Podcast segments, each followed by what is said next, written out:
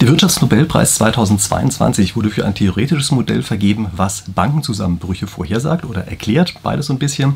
Und ich habe daraufhin einfach mal ein kleines Online-Befragungsspiel mit den Zuschauern meines Kanals gemacht, um herauszufinden, wie real ist eigentlich die Gefahr sozusagen in der echten Welt für einen solchen Bankrun, der in diesem Modell theoretisch beschrieben wird. Also das ist das, was ich gemacht habe. Wenn Sie für das Modell selber interessieren, also das Modell, wofür zum großen Teil der Nobelpreis vergeben worden ist, also Diamond-Dipwig-Modell heißt das Ganze, ich habe darüber ein anderes Video gemacht, können Sie sich im Detail dort ansehen. Ich gehe nur ganz kurz darauf ein, so dass Sie das Video hier sehen können, ohne das andere gesehen haben zu müssen. Ähm, und es geht hier um Spieltheorie. Das ist immer der Hinweis, den ich geben muss. Ja, wenn es um Spieltheorie geht und Sie das Ganze interessiert, dann ist eine gute Idee, meinen Kanal zu abonnieren, denn das ist das, was ich hier nächste Woche, äh, jede Woche, also nächste Woche natürlich auch in irgendeiner Form mache. Okay, gut. So, was erwartet Sie heute? Nur ist ein kleiner Überblick, dass Sie wissen, worüber wir hier sprechen. Also ich möchte ganz kurz auf die Grundidee dieses Diamond-Dipwig-Modells, äh, des Modells zu Bankenzusammenbrüche eingehen. Nur so, dass Sie das hier verstehen können, was wir experimentell gemacht haben. Und danach erkläre ich die Regeln dieses Befragungsspiels, was ich gespielt habe, so dass Sie auch genau sehen können, worauf haben eigentlich die Zuschauer jeweils geantwortet und was bedeutet das sozusagen für die echte Welt der Banken. Danach gucken wir uns einmal an, was haben eigentlich die Zuschauer wirklich gemacht. Und ganz am Ende haben wir hoffentlich eine Vorstellung davon, was jetzt eigentlich das Ganze für Bankenzusammenbrüche bedeutet, also wie wahrscheinlich die sind, wie realistisch dieses Szenario ist. Das heißt, ich ziehe so ein bisschen Schlussfolgerungen aus den Ergebnissen, die wir hier rausholen. So, jetzt ganz kurz sozusagen nur als so Helikopterübersicht. Ja? Was ist dieses Diamond-Dipwig-Modell eigentlich? Also die Grundidee des Modells ist, dass aus dem Verhalten der Bankkunden heraus eine Gefahr für die Banken entstehen, weil sich das Verhalten hochschaukelt. Und zwar selbst dann, wenn die Bank völlig in Ordnung ist, also völlig gesund ist sozusagen. Und ich möchte Ihnen ganz kurz die Grundidee des Modells einmal als Spiel darstellen. Für den Fall, dass Sie meinen Kanal kennen, dann wissen Sie natürlich, dass ich hier die Sachen immer gerne als Spiel darstelle. Ähm, wenn Sie den, meinen Kanal nicht kennen, dann ist es vielleicht jetzt ganz gut, dass Sie auch mal ganz kurz sehen, wie so eine Spieldarstellung eigentlich ist. Aber ich mache das nur ganz kurz. Wie gesagt, das ist im Wesentlichen das, was ich in dem anderen Video ausführlich erklärt habe. Aber es ist ja immer gut, wenn man das auch einzeln stehen lassen kann. Ähm, und zwar ist das Spiel, was in diesem Modell hier äh, von Diamond Dipwig, also diesem Nobelpreisspiel sozusagen, äh, was die dort vorgestellt haben oder entwickelt haben damals, das ist eines, bei dem wir jetzt hier einfach mal eine vereinfachte Version haben, in der es einfach nur zwei Spieler gibt. Und die beiden Spieler haben jeweils auch nur zwei Möglichkeiten. Nämlich die beiden Spieler können entweder ihr Geld auf der Bank lassen oder sie können es abziehen. Ja, es gibt einmal den Zahlenspieler, einmal den Spaltenspieler und die können beide nur diese beiden Sachen wählen an Möglichkeiten. Und dann passiert immer das, sozusagen, wo die beiden Strategien sich treffen in dieser Matrix. Da kommen die entsprechenden Auszahlungen. Da sind immer zwei Zahlen drin, sind ja auch zwei Spieler. Die erste Zahl geht immer an den linken Spieler und die zweite Zahl geht immer an den oberen Spieler. So, und jetzt die Idee dahinter, wenn beide ihr Geld auf der Bank lassen, dann kriegen beide Zinsen und kriegen das dann nach einem Jahr wieder zurück und kriegen halt ein bisschen mehr. In diesem Fall hier 10% Zinsen. Für den Fall, dass beide vorher sagen, oh, wir wollen das Geld abziehen, dann ist nicht genug für beide da, weil die Bank das Geld langfristig angelegt hat und nicht sofort rauskommt. Und deshalb ist es dann so, dass für beide im Erwartungswert etwas verloren geht. Ja, kriegt jeder sozusagen im Erwartungswert nur noch die Hälfte, die Zinsen sind sowieso sozusagen komplett weg. Und für den Fall, dass der eine dem anderen zuvorkommt, also der eine zieht ab und der andere bleibt drin, dann ist derjenige, der drin bleiben wollte, der gelackmeierte und der andere kann sein Geld noch komplett abziehen, aber ohne die Zinsen. Und jetzt fragen wir natürlich in der Spieltheorie immer danach, was ist denn ein stabiles Verhalten? Also was ist das rationale Verhalten in so etwas? Das sind die sogenannten Gleichgewichte. Und von diesen Gleichgewichten gibt es hier in diesem Spiel zwei Stück. Es gibt nämlich einmal sozusagen das gute Gleichgewicht. Also beide Spieler lassen ihr Geld auf der Bank und kriegen dann am Ende des Jahres, nachdem das Ganze vorbei ist, kriegen dann ihre 1100 Euro zurück. Oder das andere Gleichgewicht ist, beide versuchen vorher ihr Geld abzuziehen und äh, haben dann eben auf die Weise entsprechend weniger. Ja, das sind, wie gesagt, die beiden Gleichgewichte. Und das eine Gleichgewicht ist ein schlechteres als das andere und deshalb nennt sich das Ganze Win-Win-Spiel. Ja, da ist das, also das ist genau die Geschichte, die wir normalerweise aus dieser Win-Win-Situation heraus kennen. Das kennen Sie bestimmt auch im Alltag, in der Alltagssprache wird das hier oft verwendet, dass man sagt, das ist doch ein Win-Win-Spiel. Also das ist hier tatsächlich so, denn es gibt ein Gleichgewicht, was beide jeweils entsprechend bevorzugen. Okay, was ähm, gibt es jetzt an experimentellen Untersuchungen dazu? Also ich bin natürlich nicht der Erste, der so etwas experimentell untersucht, das heißt mit echten Probanden.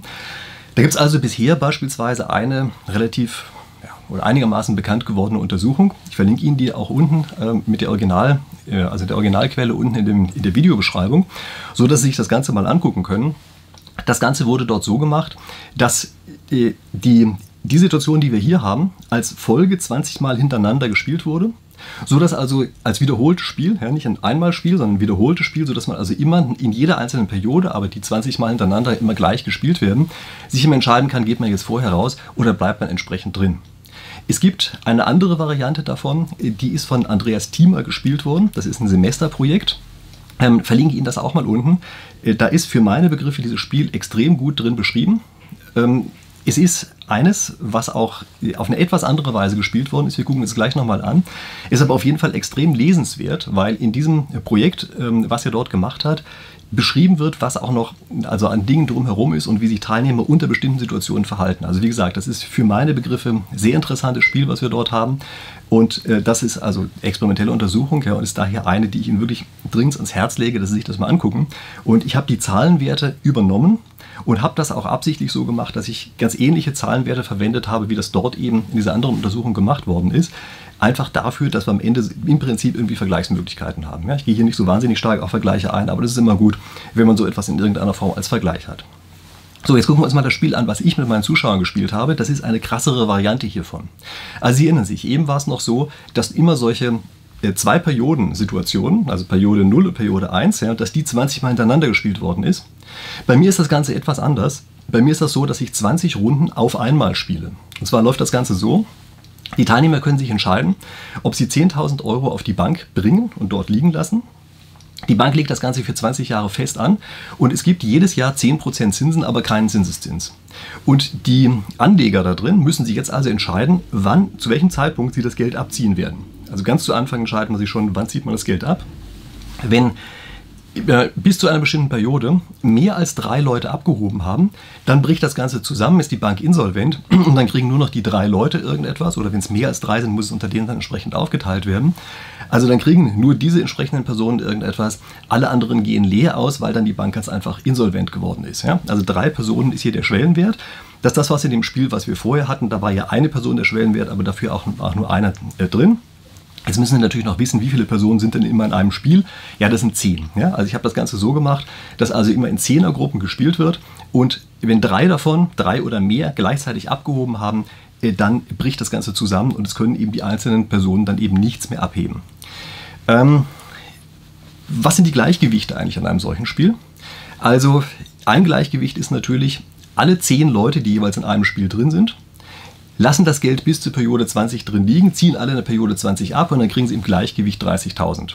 Ja, also ähm, 10.000 wurden angelegt ja, und dann gibt es halt jedes Jahr 10% Zinsen, aber es sind ja 20 Jahre. Das heißt also, selbst die Zinsen ohne Zinseszins sind dann nach der Zeit schon mehr, als der ursprüngliche Betrag war. Also das heißt, dann können alle 30.000 abziehen. Ich habe eine Besonderheit gehabt und zwar habe ich das so gemacht, dass die Periode 0 heißt, Sie packen Ihr Geld gar nicht erst auf die Bank drauf. Also bei den normalen Spielen ist es immer so, Sie haben Periode 0 äh, und Periode 1, ja, weil es aber nur eine Periode ist, ähm, ist das ein bisschen anders als so, wie ich es eben gemacht habe. Ich habe die Periode 0, bei mir gibt es jetzt 20 auf einmal, ja, ich habe die Periode 0 definiert als eine, bei der, bei der man sagt, das ist gar nicht erst angelegt. Ja. Das ist sozusagen, wenn man so will, die 21. Periode, sind ja 20 andere, ja, und die 0. Periode ist eben eine, bei der man gar nicht erst mit drin ist. Das heißt also, das gilt dann nicht als abgezogen, sondern es gilt als gar nicht erst angelegt. Ähm, es ist vom Prinzip her fast ein Gleichgewicht, wenn alle genau diese Periode 0 wählen. Wenn ich sage, es ist fast ein Gleichgewicht, dann heißt das, eigentlich stimmt das nicht so ganz, weil eine kleine Zahl von Spielern ja tatsächlich einfach reingehen könnte und völlig gefahrlos weitermarschieren könnte äh, von diesen jeweils zehn Spielern, die dort zusammen sind. Aber das ist so ein kleines Artefakt, was ich hier drin habe aufgrund der Art, wie ich das Ganze modelliert habe. Ja? Also muss man sich vielleicht sowieso die Details zu ansehen, sodass man es auch noch sozusagen dieses Artefakt rauskriegt. Aber jedenfalls, so in erster Näherung können wir sagen, äh, die nullte Periode, also alle gehen raus in der nullten Periode gehen also gar nicht erst rein oder alle gehen raus in der 20. Periode. Das sind beides äh, jeweils entsprechende Gleichgewichte. Sie können bei dem Spiel übrigens auch noch nach wie vor mitmachen. Die Verlosung ist aber vorbei. Ja? Äh, wenn ich sage Verlosung, ich habe äh, angekündigt, und das mache ich auch tatsächlich immer so, dass ich einen Spieler auslose und der kriegt dann das Geld, was er da drin in dem Spiel gewonnen hat, in echtem Geld natürlich nicht 30.000, sondern es wird dann durch 1000 geteilt, steht aber auch in der Beschreibung entsprechend drin, äh, so dass sie dann also bis zu 30 Euro da drin hätten kriegen können, wenn sie dann regelmäßig teilgenommen hätten. Ähm, ich habe übrigens bereits einen Gewinner ausgelost. Äh, das ist jemand, der in der dritten Runde ausgestiegen ist und der ersten und zweiten ist auch jeweils einer ausgestiegen. Das heißt, er hat also seine 13 Euro tatsächlich wirklich bekommen. Ähm, wie macht man sowas übrigens? Also ich mache das einfach so, dass ich jedem eine Zufallszahl zuordne, die dann entsprechend umsortiere. Dafür sorge, dass ich nur nach denen filtere, die mitmachen wollten. Also man muss ja dann seine E-Mail-Adresse mit angeben. Also ich filtere einfach nach denen, die bei diesem Spiel mitmachen wollten und von denen kriegt dann der Erste die Auszahlung, die er mit den weiteren neun bekommen hat. Und übrigens, weil das Video hier verzögert erschienen ist, ähm, werde ich es, bis es erscheint, auch so gemacht haben, dass ich noch eine zweite Person auslose. Ich weiß noch nicht, wie viel diejenige kriegt, aber einfach deshalb, weil das jetzt noch weiter läuft und das noch in den Anleitungen auch drinsteht, ähm, finde ich es also nur fair, äh, dass so lange, wie es in der Anleitung drinsteht, dass man was gewinnen kann, man eben auch wirklich was gewinnen kann. Also ich werde noch eine zweite Person auslosen. Wenn Sie dieses Video hier sehen, dann ist das Ganze aber auch schon vorbei. Das heißt, wenn Sie bis da nichts von mir gehört haben, dann sind Sie nicht mit dabei gewesen. Okay, und jetzt gucken wir uns mal an, wie die Ergebnisse dieses Befragungsspiels eigentlich sind. Und dafür habe ich hier vor mir ein iPad, auf dem ich die entsprechenden Ergebnisse sehe. Und die zeige ich Ihnen dann, also blende ich Ihnen entsprechend ein. Jetzt gucken wir uns mal an, wenn wir über alle Teilnehmer uns das Ganze ansehen. Also wie gesagt, zu dem Zeitpunkt, zu dem Sie das Video sehen, sind noch weitere Teilnehmer dazugekommen, aber das ist zum Zeitpunkt der Auswertung, ist aber sehr stabil. Ja? Also können wir davon ausgehen, dass es auch bis zum Ende hin so stabil geblieben ist. Also wenn Sie sich über alle Teilnehmer ansehen, dann sehen Sie, dass etwa die Hälfte aller Teilnehmer sagt, das mir zu heiß, da gehe ich gar nicht erst rein. Ja? Also wenn von zehn Leuten, die jeweils in einer Gruppe drin sind, ähm, nach der dritten Person das Ganze schon zusammenbricht, ist mir zu heiß, bleibe ich draußen, ich behalte lieber meine 10.000 Euro und packe die gar nicht erst dort rein. Sie können dann weiterhin sehen, dass etwa 21 Prozent warten bis zu der Periode 20. Also das ist ja, ähm, sind ja auch genau die beiden Gleichgewichte, die wir eben gesehen haben. Ja, das, dieses rote Gleichgewicht, was Sie hier drin sehen, das bei der Periode 0, das ist zwar das unschönere Gleichgewicht, aber Sie können sehen, es wird hier verstärkt gewählt sozusagen. Also man kann ja kein ganzes Gleichgewicht wählen, aber die Strategie zu diesem Gleichgewicht gehört, die kann man wählen. Also das wird hier verstärkt gewählt, aber immerhin 21 Prozent über alle Spiele marschieren tatsächlich bis zur Runde 20 oder warten bis zur Runde 20 ab und ziehen dann erst ihr Geld raus. Das ist ein interessantes Ergebnis, was wir mal gleich im Hinterkopf behalten sollten, was das eigentlich heißt. Und dann sehen Sie weiterhin, dass sich also die ganzen anderen Sachen verteilen also die ganzen anderen Dinge auf die anderen Runden.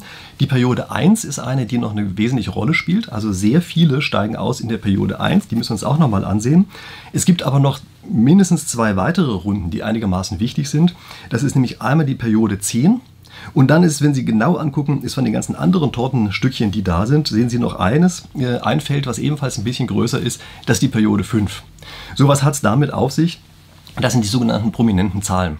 Also die Runde 1 ist natürlich in diesem Fall hier auch prominent, hat aber auch noch eine andere Bedeutung. Das ist nämlich sozusagen das Minimieren der, des Risikos für diejenigen, die reingegangen sind in dieses Spiel. Ähm, die beiden anderen, also 5 und 10, sind einfach prominente Zahlen. Das sind Zahlen, die in unserem Zahlensystem besonders auffällig sind und die normalerweise deskriptiv, also von echten Menschen, immer wieder verstärkt verwendet werden. Ja, also das hat, glaube ich, keine besondere strategische Bedeutung, sondern das ist eben die Besonderheit, dass es prominente Zahlen sind, die in unserem Zahlensystem eben so eine große Bedeutung spielen. So, jetzt gucken wir uns mal ein paar inhaltlich selektierte Leute an. Also wir gucken uns jetzt erstmal an die Personen, die von sich selber gesagt haben, sie halten die MMT, das ist eine bestimmte Geldtheorie, für sinnvoll. Also für den Fall, dass Ihnen MMT nicht viel sagt, das ist eine sozusagen nicht Mainstream-Geldtheorie und die behauptet folgendes, sie sagt, weil durch Staatsschulden neues Geld geschaffen wird, was korrekt ist, also in dem Augenblick, wo der Staat Schulden macht, entsteht neues Geld, dieser Teil ist korrekt. Daraus wird der Schluss ge äh, gezogen, deshalb kann der Staat beliebig viel Geld ausgeben, ohne dass es ein Problem ergibt. Und ohne dass ich das hier weiter problematisieren möchte, Sie merken mir natürlich schon an, ich halte von dieser Theorie, also von dieser, ähm, dem Ergebnis sozusagen dieser Theorie, dieser Interpretation dieser Theorie halte ich nicht sehr viel. Die Grundlage ist natürlich richtig, aber von dieser Interpretation halte ich nicht viel. Aber darum geht es hier nicht. Das ist überhaupt nicht die Sache, die wir hier haben, sondern es ist jetzt ganz einfach interessant zu sehen, wie verhalten sich denn eigentlich die Anhänger dieser Theorie. So, und da gucken wir uns das Ganze mal an.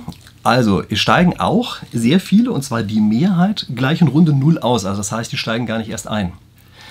Es sind aber bedeutend weniger als über alle hinweg. Gucken wir uns jetzt mal an, was das zweithäufigste ist. Und das ist interessanterweise, dass bis zum Ende hin gehalten wird. Das heißt also, diejenigen, die glauben, diese MMT sei eine korrekte Wirklichkeitsbeschreibung, diejenigen gehen mit wesentlich größerer relativer Häufigkeit bis zur letzten Runde durch. Nicht, dass es alle tun. Aber es ist schon ein deutlicher Unterschied äh, zu dem, was wir vorher gesehen haben. Was weiterhin auffällig ist, ist, dass sehr viele in der Periode 1 aussteigen. Also, äh, Sie erinnern sich, ja, wenn wir uns das ähm, vorher angucken, keine Ahnung, ich schaffe Ihnen das einzublenden, aber wenn Sie sich über alle nochmal ansehen, ja, dort ist es so, dass in der Periode 1 8% ausgestiegen sind. Von denjenigen, die diese MNT für richtig halten, steigen 21% in der ersten Periode aus. Also das, Sie merken, dass es auf jeden Fall ein deutlich anderes Verhalten ist, als das von der Gesamtheit von allen. Und es ist eben eines, was sehr stark diese Runde 1 in irgendeiner Form bevorzugt. Das ist also schon erstmal eine Sache, die ich für sehr interessant halte. Wir müssen nochmal ansehen, wie wir das genau interpretieren. Aber das ist erstmal was, was wir hier sehen können. Ähm, gucken wir uns gerade nochmal ganz kurz an, wie verhalten sich eigentlich Leute, die sich selbst als links klassifiziert haben. Also es gibt bei mir die Möglichkeit, dass man so eine Selbstklassifikation vornimmt. Man kann auch mehrere Sachen ankreuzen. Aber alle, die links eben in irgendeiner Form mit angekreuzt haben. Ja, das kann also sein, dass sie gesagt haben, links liberal, links grün, links weiß ich was, ja, welche Kombinationsmöglichkeiten da noch sinnvoll sind. Ähm, die sind hier mit drin. Und wie Sie sehen, verhalten die sich ganz ähnlich eigentlich wie diejenigen, die gesagt haben, MMT, äh, das ist das, was ich für richtig halte. Ja, Sie merken, die Zusammensetzung ist praktisch genau die gleiche. Dann können Sie auch sehen, dass da wahrscheinlich sozusagen ähnliche oder sagen wir mal eine Verwandtschaft äh, in der Denkweise, in den Personen, in, der, äh, in dem Ansprechendsein der Theorie oder so etwas besteht. Also Sie, Sie sehen zumindest, dass eine gewisse Ähnlichkeit da drin steckt. Und das sage ich auch wertungsfrei. Ich sage es insbesondere im Vergleich zu denen, die jetzt kommen, das sind nämlich die Konservativen. Gucken Sie sich mal die Konservativen an. Von denen gehen nur noch 14 Prozent bis zur 20. Runde durch. Also halb so viel ähm, wie bei den Gruppen, die wir eben vorher hatten.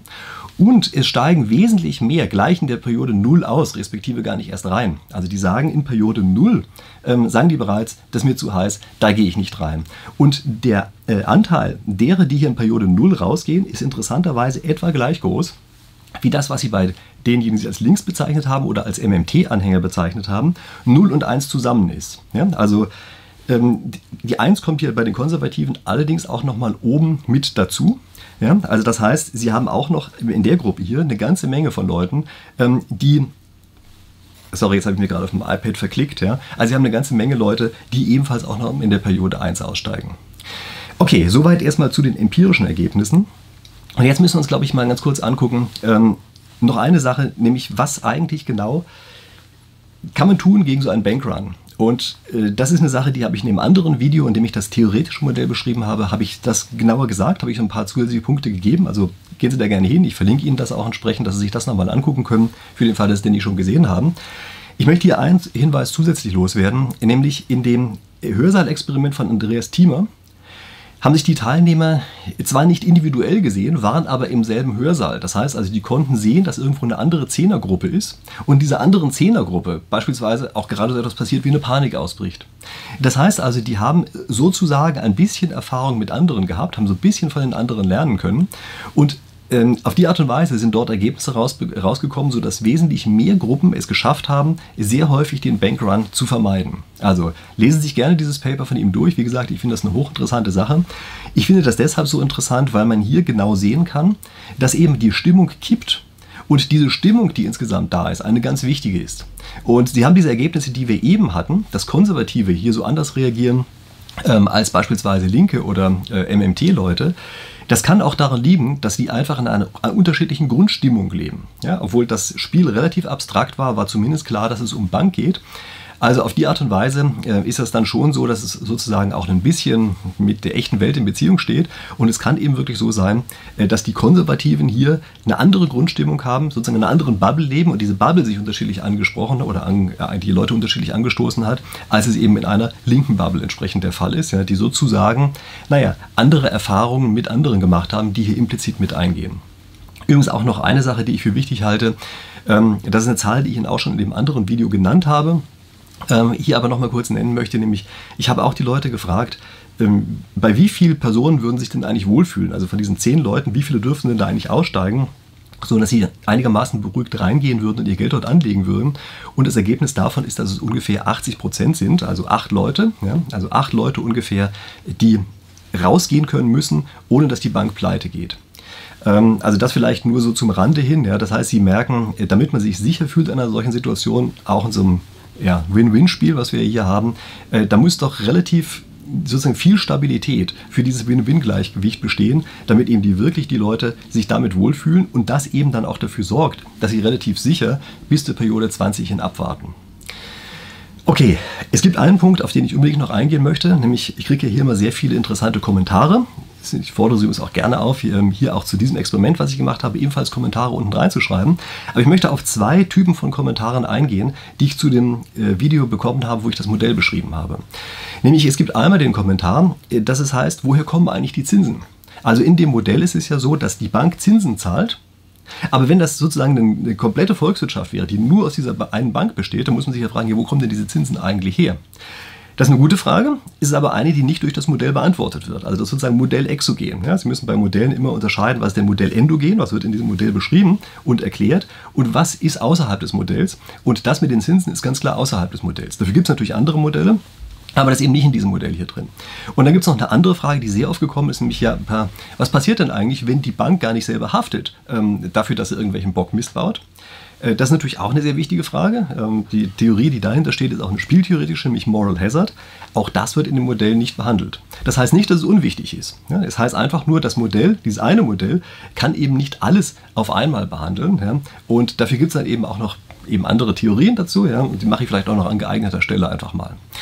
So, Jetzt gucken wir uns mal an, was sind eigentlich mal die Schlussfolgerungen aus dem, was wir aus diesem Spiel gelernt haben. Also eine Sache ist, dieses Spiel ist ja bei mir so konstruiert, dass es der denkbar schlechteste Fall ist, den Sie sich vorstellen können für diese Koordination auf das Win-Win-Gleichgewicht. Ja, ich habe wirklich alles gemacht, damit es besonders schlecht ist. Also die Leute kennen sich nicht untereinander. Sie müssen ganz am Anfang bestimmen, Sie haben 20 Perioden, Sie haben drei von zehn, die ausscheiden, also es, ausscheiden können. Ja, danach äh, bricht alles zusammen. Also Sie merken, das ist wirklich so konstruiert, dieses Spiel, dass es sehr, sehr schwer ist, ähm, dass Sie überhaupt Gruppen zusammenkriegen, zehn Leute Gruppen, die bis zum Ende hin äh, das Ganze durchhalten.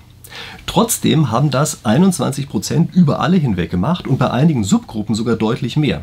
Also das ist schon etwas, was auch sagt, ja, das ist jetzt schon etwas, das spricht insgesamt für die Stabilität des Bankensystems. Denn so labil, wie ich es jetzt hier konstruiert habe, ist es natürlich in der echten Welt nicht. Ja. Das bedeutet also, selbst wenn wir das also so krass ähm, gebaut haben wie hier oder gebaut hätten das Bankensystem, was wir jetzt zum Glück nicht haben, selbst dann wären noch 21 Prozent bereit, äh, bis zum Ende hin durchzuhalten. Das ist für meine Begriffe eine gute Nachricht für die Stabilität eines solchen Systems. Ja? Sie, wir sehen natürlich aber auch, dass es schon Stellschrauben gibt, mit denen man die Stabilität sehr stark beeinflussen kann. Also eine Stellschraube ist sicherlich äh, die Frage, ja, wie viel kann denn die Bank sicher zurückzahlen? Ja, ganz wichtige Stellschraube. Und wie gesagt, das ist etwas, was natürlich dann auch für beispielsweise das Geld vom Staat hier gilt und sowas. Aber okay, Klammer zu. Also das heißt, das ist eine wichtige Stellschraube. Wir sehen aber, selbst unter ungünstigen Bedingungen gibt es eine sehr hohe Bereitschaft, bis zum Ende mitzumachen. Wie gesagt, halte ich für eine gute Nachricht. Das nächste ist, Konservative sind in einer solchen Situation wie die, die wir hier haben, wie der, die wir hier haben, sind besorgter als die anderen. Ich möchte das einfach mal ganz neutral formulieren. Ähm, das kann aus verschiedenen Gründen herauskommen. Es kann daraus kommen, äh, dass die sagen, wir haben da einfach schon schlechte Erfahrungen in der Vergangenheit gemacht. Ich hatte übrigens keinen Zusammenhang zum Alter feststellen können, falls Ihnen dieser Gedanke jetzt kommt. Ja, habe ich keinen Zusammenhang sehen können, äh, dass das einen wesentlichen Unterschied macht. Aber wie auch immer, also es gibt jede Menge Erklärungen, äh, warum das vielleicht so sein könnte. Aber einfach nur beschreibend können wir erstmal sagen, Konservative sind hier besorgter als die, ähm, als die Linken. Und dann ist das nächste, wenn wir uns mal ansehen, linke und MMT-Leute, die offenbar eine gewisse Verwandtschaft miteinander haben, warum auch immer das so ist. Ähm, ich weiß, also mir erschließt sich das nicht unmittelbar, dass man das als was Ähnliches empfindet, aber es scheint so ähnlich zu sein, zumindest auch vom Verhalten her. Ähm, die neigen dazu, mit größerer Wahrscheinlichkeit überhaupt erstmal in dieses fragile System hineinzugehen, gehen dann aber sehr oft in der Periode 1 wieder raus. Und das ist etwas, was ich eigentlich relativ komisch finde. Ja, also wenn Sie sich mal ansehen, diejenigen, die gar nicht erst reingehen von den Linken, plus diejenigen, die in Periode 1 rausgehen, sind etwa gleich viele wie bei den Konservativen, die gar nicht erst reingehen. Und äh, da habe ich keine richtige Erklärung dazu, was das ist. Also schreiben Sie mir gerne in die Kommentare, falls Ihnen eine vernünftige Erklärung dazu einfällt, woran das Ganze denn liegen kann. Aber jedenfalls sehen Sie daran, äh, auch dort ist es nicht so, dass die einfach als, sozusagen als Selbstläufer glauben, ja, das System ist stabil genug, dass man bis zu dieser Periode 20 äh, warten kann. Ja, also selbst, also gerade bei den MMT-Leuten finde ich das sehr erstaunlich, äh, weil die ja sagen, naja, macht ja nichts, Geld kann man ja sozusagen beliebig aus dem Nichts heraus erzeugen. Ähm, warum die unter sozusagen unter diesen Bedingungen, wo ich so ein bisschen so eine andere Geschichte erzähle, äh, warum die unter diesen Bedingungen sagen, ja, aber dann ist es doch labil. Ja, das ist eine, eine komische Zusammenstellung, die ich im Augenblick nicht richtig verstehe. Aber wie gesagt, schreiben Sie mir das gerne unten rein, denn da ist vielleicht ein Gedankengang dahinter, den ich im Augenblick Augenblick einfach nur nicht auf dem Schirm habe und nicht weiß, was das eigentlich ist. Und äh, dann vielleicht auch, wenn Sie sich mal ansehen, wie viele gehen eigentlich von den MMT und linken Leuten ganz bis zum Ende durch. Das sind zwar mehr als bei den Konservativen, also die bis zur Periode 20 aushalten, aber es sind eben auch nur 7 Prozentpunkte mehr. Also das ist jetzt nicht so gigantisch viel mehr, dass man sagen würde, äh, das sind welche, die das als völligen Selbstläufer empfinden. Also das sind schon relativ wichtige Erkenntnisse, die da rauskommen. Äh, wie gesagt, schreiben Sie mir gerne Ideen rein, woran so etwas liegen kann. Vielleicht kann ich da nochmal eine schlaue Follow-up-Untersuchung machen, mit der wir herausfinden können, ob denn zwischen verschiedenen Hypothesen, die Sie mir vielleicht nennen, äh, welche davon denn die überzeugendere ist, wenn wir das eben, wie gesagt, mit einer neuen Untersuchung uns dann nochmal angucken. Vielleicht gibt es ja auch Informationen, die ich aus den bisherigen Daten schon direkt rausziehen kann. Gut, so viel erstmal zu den Ergebnissen. Ähm, denken Sie dran, ich habe in der Videobeschreibung unten jede Menge interessante Links und ähm, für den Fall, dass Sie bis hier durchgehalten haben, heißt das normalerweise, dass Sie sich für solche Geld Theorie und Geldfragen interessieren. Und da kann ich natürlich nicht anders, als Ihnen hier dieses Buch Digni-Geld in die Kamera zu halten. Das ist ein, Geld, was ich, äh, ein Buch, was ich geschrieben habe über Geld, über Geldtheorie und in der ich letztlich eine Geldkonstruktion beschreibe, die genau diesem Problem hier erstmal nicht unterliegt, weil es ein Vollgeld ist. Äh, man muss natürlich dazu sagen, auch bei Vollgeld ist die Wahrscheinlichkeit relativ groß, dass sich oben drüber nochmal ein System sozusagen mit innerhalb der Banken bildet, was dann ähnlich funktioniert wie das, was wir hier haben. Das müsste ich übrigens auch gleich allen Bitcoin-Leuten sagen, die mir jetzt vielleicht unten drunter noch verschreiben wollen. Aber wie auch immer, also wenn Sie sich für so Geldtheorie und sowas interessieren, äh, dann lesen Sie gerne mal dieses Buch Digni Geld. Ähm, ich glaube, dass es wirklich ganz interessant ist, gerade eben aus diesem aus diesem Themenbereich heraus sich nochmal mit einer ganz anderen Sicht zu beschäftigen. Okay, für den Fall, dass Sie es nicht schon gesehen haben, vergessen Sie nicht, mein anderes Video anzugucken über das theoretische Modell, über dieses Diamond-Dybvig-Modell. Ähm, sehr interessante Sache und äh, kann ich also wirklich auch nur ans Herz legen, wenn Sie das nicht schon gesehen haben. Viele werden es ja schon gesehen haben, aber den anderen lege ich es ans Herz. Sie schreiben mir gerne in die Kommentare unten die Sachen rein, über die wir die ganze Zeit gesprochen haben. Also insbesondere Ideen, die vielleicht erklären, was hier an Ergebnissen rausgekommen ist. Dafür bin ich besonders dankbar, denn es sind immer die Sachen, die ich dann in der Zukunft aufgreife. So, und in diesem Sinne, ähm, wer jetzt hier noch dabei ist und noch nicht abonniert hat, der hat auf jeden Fall einen Fehler gemacht, bei dem einen oder bei dem anderen. Und wenn Sie das Gefühl haben, das Video anzugucken war kein Fehler, dann klicken Sie jetzt auf den Abo-Knopf und so, ähm, sehen Sie zu, dass es abonnieren, am besten gleich mit Glocke, denn wir wollen uns hier auf jeden Fall in der nächsten Woche wiedersehen. Bis dahin.